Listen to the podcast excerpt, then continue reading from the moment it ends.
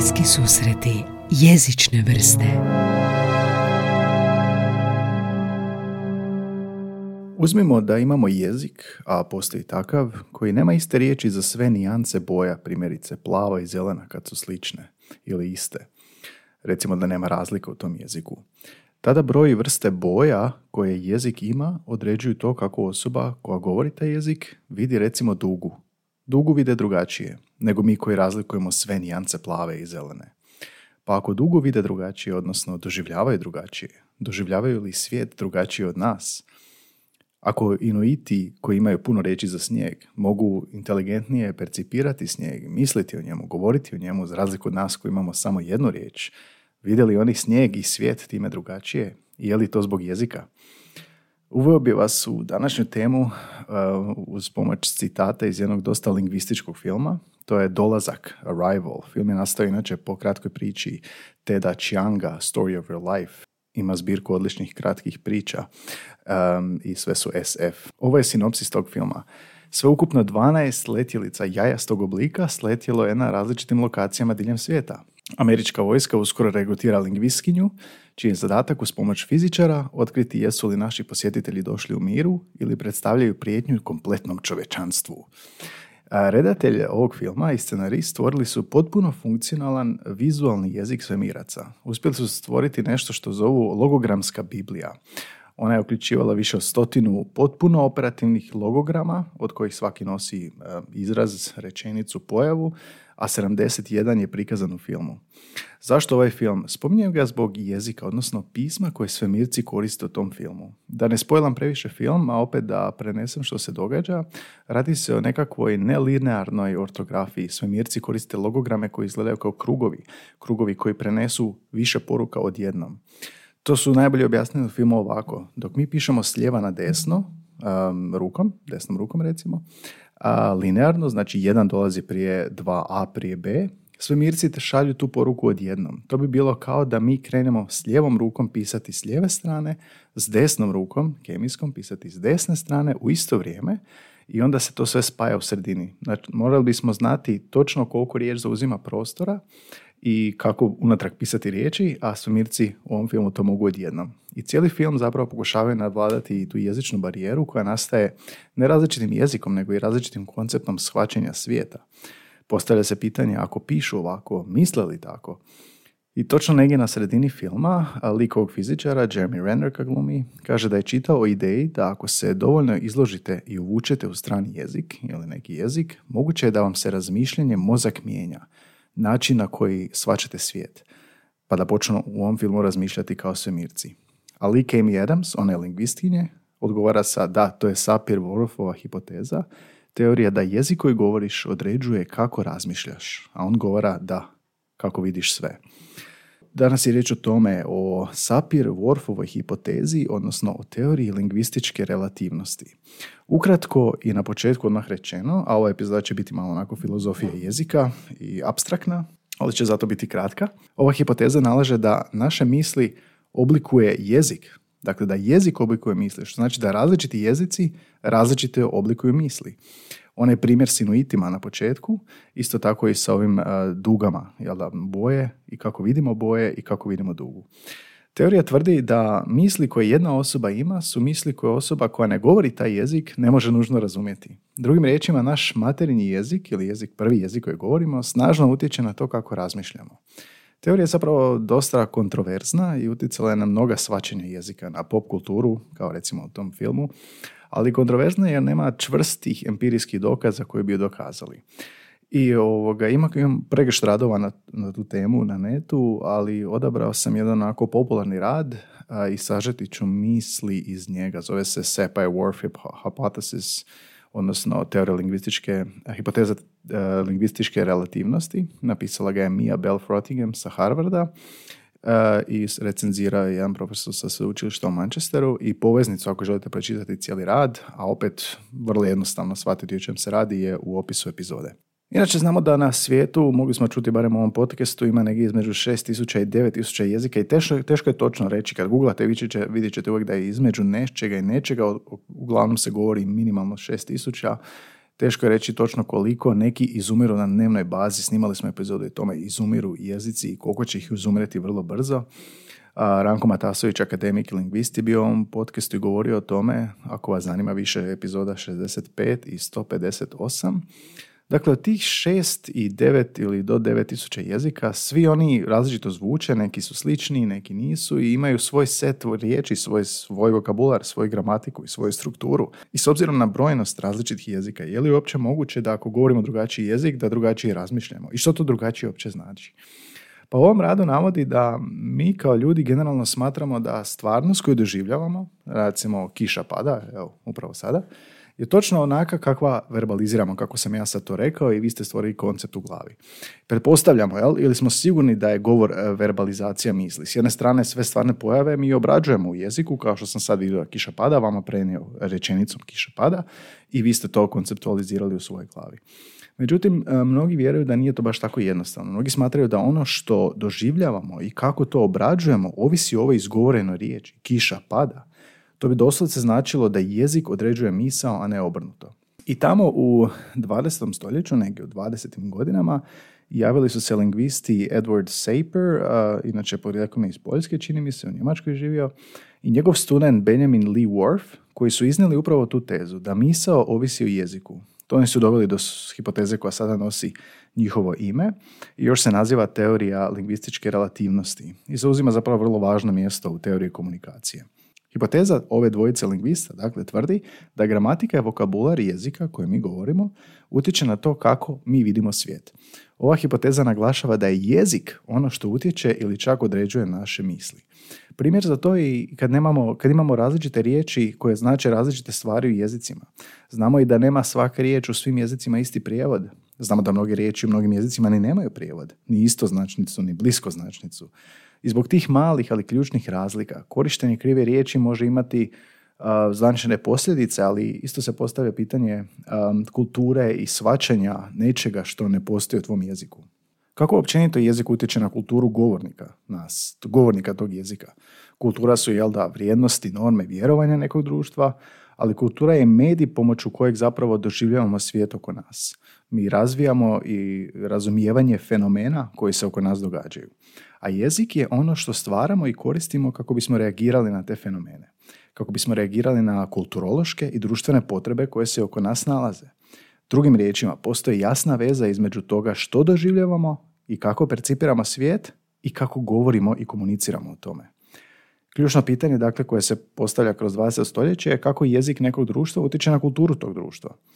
Um, primjerice tog e, Edwarda Sapera je, on je bio antropolog lingvist, a Benjamin uh, Worf je bio njegov student. On njih je zanimalo upravo to. Razvili su tu zajedničku uh, hipotezu gdje su tvrdili da jezik ograničava naše misli da oblikuje našu stvarnost.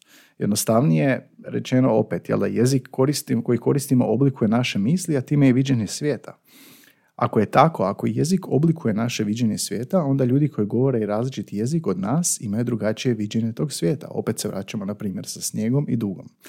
Um, tu može se nadovezati Ludwig, Ludwig Wittgenstein koji je poznati filozof, koji je rekao nešto mi to imamo ovdje na, na u prostoriji gdje snimamo, imamo njegov citat koji kaže granice mog jezika su granice mog svijeta. Možemo to nije bila namjera baš u ovoj hipotezi, ali to smo stavili davno prije već u ovu epizodu i gošća Ines Skelac koja je na bavi se filozofijom jezika je bila naša gošća u epizodi 138 kad je došla rekla gle imate Wittgensteina odličan doček a, granice mog jezika su granice mog svijeta neka vam to ostane onako malo u glavi dok čitamo dalje Um, dakle, i Sapir se bavio viđenjima svijeta. On je dokumentirao kulture i jezik koji su jezik mnogih uh, plemena američkih domorodaca koja su brzo nestajala pa su nastojali sve zabilježiti i napraviti katalog i taj odnos kulture i jezika bio je njegovo glavno područje interesa. Oni su da bi, da bi mogli razumjeti kulturu morali su naučiti jezik uh, te kulture jer je to nedvojbeno povezano, uh, ali htjeli su zapravo shvatiti koji je pogled na svijet te kulture i tih govornika tog jezika. Njegov student Worf je vjerovao dakle, da je smjer jezik utječe na kulturu jer utječe na to kako razmišljamo upravo točan smjer. Njegova je teza bila, odnosno hipoteza, da riječi i strukture nekog jezika utječu na to kako se govornik tog jezika ponaša u svijetu i kako razmišlja o svijetu, a na posljedku i o svojoj kulturi. Um, je puno jednostavnije rečeno, vjerova je da ljudska jedinka vidi svijet drugačije od druge jedinke iz druge kulture koja govori drugi jezik i upravo zbog jezika jedinka. To mi je sad palo na pamet zato što me sjedim se biologije, a biologija je zapravo dobra spona. Mi kao bića ne živimo samostalno u svijetu, niti jezično, ni kulturološki, nego koristimo jezik kao sredstvo komunikacije u kulturi u kojoj se nalazimo. Pomoću jezika izražavamo se u kulturi, u društvu. Na mnoge načine zapravo stvarni svijet je podsvjesno izgrađen na navikama jezika grupe. Mi čujemo i vidimo i općenito doživljavamo tako uh, ono što doživljavamo upravo zbog toga što su jezične navike naše zajednice preduvjet za interpretaciju stvari koje se oko nas događaju. Evo, možemo to malo konkretizirati. Um, možemo uzeti ovako, naš vokabular je inventar predmeta kao što je ured, inventar, stolica i svega. I mi uh, koristimo te predmete da bi se izrazili, da bi govorili o svijetu oko tih predmeta i kako bi se nosili s tim predmetima. Modern život, recimo, je voziti auto, voziti se u busu, a ja mogu reći voziti se zetom, voziti se u golfu, na treku, čazmatrancom. Sve su to riječi, a možemo ih imati tisuće, koje koristimo da bismo govorili o potrebi kretanja na nekom vozilu, pa imamo i generičke riječi, auto, ali imamo i brendove često, Z, Golf, Trek, Čazmatrans. Sapir je o svojim radovima um, isticao da jezici zbog te raznolikosti, različitosti svoje strukture, na različit način oslikavaju stvarnost, što utječe na doživljaj svijeta njihovih govornika. Primjerice kad kažemo u našem jeziku ovaj auto je klasa Golf. Što bi značilo da zapravo različiti jezici različito konceptualiziraju iskustva svojih govornika. Imamo još jedan primjer za, za hipotezu sa enciklopedije HR. A, govornik hrvatskog jezika, ako promatra kamen koji pada, on će to iskustvo izraziti rečenicom kamen pada. Jedan element je imenica, tvrd predmet malih dimenzija od kamena, a drugi je glagol, odnosno predmet koji izražava proces ili stanje ili kretanje u kojem se taj predmet nalazi. S druge strane uzmimo govornika jezika Nutka, to je vakašanska porodica indijanskih jezika. Taj isti događaj, kamen pada, bi opisao rečenicom u kojem jedan element odgovara procesu u kojem sudjeluje tvrdi predmet od kamena, a drugi element izražava smjer u kojem se taj proces odvija. Kao kad bi u hrvatskom postojao bezlični glagol kameniti, kojemu je pridodan, pridodan prilog dolje. Pa najbliži ekvivalent hrvatskome kamen pada, na tom jeziku bi bio nešto poput e, kameni dolje. Hrvatska rečenica i ono što izgovara govornik jezika nutka promatraju čisti događaj, semantički su ekvivalentni, jer oba govornika verbaliziraju isto iskustvo. Međutim, jezična konceptualizacija toga što vide je različita u hrvatskom i u jeziku nutka. Primjera za ovo je mnogo. Uzmimo Pacifik, e, ribe, Jadran, Znamo da najutjecajniji dio neke kulture se ogleda u jeziku. Zajednice koje žive na otocima na Pacifiku oslanjuju se na ribolov. To ima veliki ekonomski i kulturološki utjecaj. Ne mora biti Pacifik, može biti Jadran. Bogat vokabular koji je potreban da opiše sve vrste riba i okruženja, staništa u kojem te ribe žive, njihovu anatomiju je od velike važnosti za zajednicu koja od te ribe živi. Imali smo ovdje gosta Nikola Vuletić, on je u 151. epizodi govorio o leksiku morske faune. Rekao je da zna prepoznati više riba nego što ih zna imenovati primjerice. Ili primjer iz Palaua, postoji više od tisuću vrsta riba i tamošnji ribari su znali, i to davno prije nego što su došli biolozi, detaljne anatomije tih riba, njihov rast, njihov razvitak, njihovo stanište, što više ribari su tamo znali više nego današnji biolozi, još uvijek. Um, Worf je radio, kao što sam rekao ranije, sa plemenima američkih domorodaca i jedno od tih plemena je Hopi. To je šošonsko pleme. Čak su ih ranije nazivali Moki ili tako nešto. A, u svojem istraživanju Worf je otkrio da je jezik Hopija vrlo različit od engleskog u mnogim stvarima, a posebice u tome kako doživljavaju vrijeme i kako govore o vremenu mi, zapadnjaci, vrijeme vidimo kao nekakvu rijeku koja teče iz prošlosti, kroz sadašnjost prema budućnosti. Nastavno onda na to naša gramatika i glagoli to prate. Pa imamo perfekt, present, futur i tako dalje. Jednostavno nam je to logično. Kad doživljavamo to kao nešto što je svima zajedničko. Međutim, jezik plemena Hopi nema tradicionalni onaj naš perfekt prezent i futur. Oni dijele svijet na nešto što je manifestirano i nešto što nije. Ono što je viđeno je manifestirano i to je fizički svijet oko nas. I to je prezent, sadašnjost, ali i nedavna prošlost i skorašnja ili bliska budućnost. A recimo ovaj nemanifestirani dio s druge strane je svijet snova, svijet misli, svijet želja, nekih životnih sila. Oni recimo nemaju riječ za minutu ni dane u tjednu. Oni se, dakle, mogu teško prilagoditi na englesko govorno područje. Primjerice, kad bi morali biti na vrijeme na poslu. Dakle, iz jednostavne činjenice da oni nemaju riječ za dane, minute i sate i nisu se uvjetovali na način da im vrijeme kao takvo zapadnjačko igra ulogu, je uvjetovalo kako oni žive i kako vide svijet. Život koji se orijentira prema mjesečevim mijenama ili stranama svijeta ili kretanju sunca. A danas se općenito dakle, smatra da jezik utječe bar na neke dijelove naše percepcije u svijeta. Kritika ove teorije leži u tome da ako jezik nema riječ za nekakav koncept, znači li to da ta osoba koja je govornik tog jezika ne bi razumjela taj koncept. Time se bavio i Davor Rostuhar u svojoj knjizi Ljubav oko svijeta, nešto što smo i mi razradili u epizodi um, 188 Jezici ljubavi na temelju njegove knjige. On se pitao, ako neki jezik nema riječ volim te ili ljubav, znači li to da nema taj osjećaj? Zanimljiva je iz njegove te knjige jedna scena jer su pitali jedan par, ženu, zaboravio sam koji je to jezik bio, ženu su pitali osjećaš li ljubav prema mužu, a ona nije razumjela što znači ta riječ ljubav, imali su prevoditeljicu.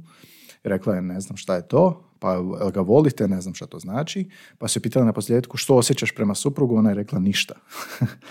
Ima cijelo poglavlje u knjizi u kojem razgovara sa poljskom lingvistkinjom Anom Virzbickom o tome postoji li shvaćanje koncepta ako nemate to u jeziku i na prvu se čini naravno da, da postoji, jel, ako je ljubav univerzalna, a smatramo da je, onda nam ne treba riječ za to, ali opet problematična je uvijek ta teza zašto ona nema riječi. tako da ne bi previše još spojlao, možete pročitati knjigu Ljubav oko svijeta. Dakle, ideja da daš materini jezik ograničava razumijevanje svijeta kao što tvrdi ova hipoteza, nije baš sveopće prihvaćena. Recimo u Njemačkom ima isto onaj primjer za riječ Schadenfreude. Veselite se tuđoj nesreći, takav koncept. Jel? Um, u engleskom i hrvatskom nemamo riječ za to, čak mi je nedavno profesorica rekla da imamo zluradost. Super riječ. I sad ne bi bilo ispravno ni precizno reći da mi ne razumijemo taj osjećaj ako nemamo istoznačnicu, ako nemamo ekvivalent ili odnosno ako zluradost nije toliko standardna riječ i prihvaćena, zapravo postoji mnogi takvi koncepti koje mi razumijemo, makar nemamo riječ. I obrnuto, koju neko iz druge zemlje može razumjeti, a nema tu riječ koju mi imamo. Recimo uhljeb. Mi možemo englesku to, e, englezu recimo to prevesti i on će shvatiti što mi mislimo, bar do neke mjere. Koncept uhljeba, dio naše kulture ili po purističkom ukruha, ali zanimljiva je teza zapravo, hoće li shvatiti u potpunosti koliko je uhljeb vezan za našu kulturu i naš jezik e, i može li strana osoba koja nije dio ove kulture zapravo potpunosti razumjeti taj koncept. Neke stvari kao recimo einsam, Wald Einsamkeit, osjećaj samoće koji imate dok ste sami u šumi što Njemci imaju, uvijek e, možemo shvatiti kada nam neko objasni. Um, uglavnom, prema Sapir-Whorfovoj hipotezi, riječ i konotacija uhljeba utječe na naš doživljaj svijeta. Svijeta u kojoj su uhljebi normalna pojava, često i poželjna. Dok u Norveškoj recimo nije. Postoji se onda Postavlja se pitanje koliko govornici drugog jezika i druge kulture mogu shvatiti sve ono što je izvan jezika. Dakle, jer mogu razumjeti objašnjenu riječ, ali koliko je ta koncepcija te stvarnosti dio njih, njih ako ne koriste isti jezik, to je recimo ta hipoteza Sapar-Whorf. Um, postoje zapravo čvrste, uh, čvrsti dokazi da ono jezične navike koje mi savladamo igraju ulogu u tome kako vidimo svijet i to je posebice važno za jezike koji imaju rodove za nežive stvari, kao mi ovaj auto, ova stolica. Postoji čak jedno istraživanje, to smo citirali već u nekom radu, nekoj epizodi. Uzeli su njemačke govornike i španjolske govornike, jer imamo tamo Dedi das i el la rodove i postavili su im zadatak da opišu imenice nežive, imenice neživih tvari, koristeći pridjeve. I rezultati istraživanja su pokazala da kad se imenice muškog roda opisuju pridjevima, onda su jake ili dugačke odnosno imaju obilježa muškosti, bez obzira što je neživa stvar. Dok, je, dok su slično tome, jel da, isti predmeti koji su ženskog roda u njemačkom opisivali su se ženstvenim pridjevima kao što su lijepa, elegantna, recimo die Nacht, lijepa, elegantna, tamna, zavodljiva noć. E, što bi ovo zapravo, ovo bi zapravo pokazalo da govornici nekog jezika razvijaju određene ideje o nečemu što je muškog i ženskog roda, ne zbog fizičkog izgleda predmeta, nego kako ih se klasificira u jeziku, muško ili žensko. Sapir-Whorfova hipoteza ima smisla, ako ništa drugo pokazuje da je sve nešto malo relativno i da ne možemo zdravo za gotovo uzeti kao što se i u fizici relativno koristi, tako se prenosi iz jezika u jezik, iz kulture u kulturu i iz uma u um. Um, je li jezična stvarnost stvarna zbog misli ili se misao formira zbog jezika? To je ono kokoš ili jaje što je prije došlo. Dakle, Sapir-Whorfova hipoteza tvrdi da se stvarnost izražava kroz jezik i time formira u misli. I onda se možemo vratiti na taj film Arrival u kojem došljaci na zemlju nemaju ta slova nego one krugove i kako to utječe na način na koji oni razmišljaju. Super je film, pogledajte, stvarno je poslastica za lingviste. Um, na neki način zapravo, um, ako je 6000 do 9000 jezika, je li toliko kognitivnih svjetova? Um, kritika teorije je jasna. Steven Pinkert, recimo lingvist, poznati, tvrdi da jezik nije dio misli, da nije jezik kulturološki izum koji oblikuje percepciju, nego da je jezik ljudska biologija. I mnogi lingvisti kao i on su napali tu teoriju, posebice sljedbenici Čomskog, um, ali načelno priznaju da jezik može imati nekakav utjecaj na misao. Tvrdi, uh, Pinker tvrdi da sama činjenica da smo mi izumili znakovni jezik pokazuje da je jezik instinktivan. Ako je instinkt, onda je biologija. Drugim riječima, onda su misli odvojene od jezika. U svakom slučaju zanimljiva je teorija i na neki način se susrećemo s ovime ako smo ikad progovorili strani jezik. Što nam je čak taj strani jezik manje poznat ili dalji, fizički ili strukturalno, i ako nam je kultura dalja, kultura koja nije naša zapadnjačka, ili ako hoćete balkanska, onda teorija sve nekako više ima smisla. Um, na posljedku, iako je, postoje velike kritike i odbacivanje ove teorije i prema svim dokazima empirijskim istraživanjima koje imamo, generalno se zaključuje da jezik, da činjenica da jezik ograničava misao nije sasvim točna, ali isto tako da drugi ekstrem, da jezik nema utjecaj na misao, se također smatra neprihvatljivom. Istina je onda dakle negdje u sredini.